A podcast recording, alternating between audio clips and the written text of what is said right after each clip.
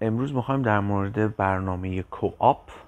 و internship صحبت بکنیم. برنامه های co-op یا internship جزئی از برنامه های آموزشی ویژه رشته های خاصی در دانشگاه ها یا کالج های کانادا هستش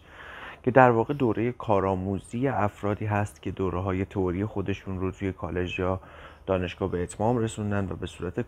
کارآموزی با بازار کار آشنا میشن. در واقع این دوره ها شاید برای شما بتونه درآمد خیلی اندک و ناچیزی رو هم داشته باشه اما به عنوان تجربه کار کانادایی حساب نمیشه و شما بعد از فارغ‌التحصیلی زمانی که دوره co-op تان تمام شد و کار کردید و تجربه کانادایی به دست آوردید و خواستید در برنامه Canadian Experience Class شرکت بکنید یا کلاس تجربه کار کانادایی این دوره ای رو که به صورت internship یا به صورت co-op گذروندید رو متاسفانه نمی‌تونید به عنوان دوره تجربه کانادایی در نظر بگیرید. و تنها مزیتی که برای شما داره اینه که شما رو با بازار کار کانادا و نحوه کار کردن در رشته مورد نظرتون آشنا می‌کنه.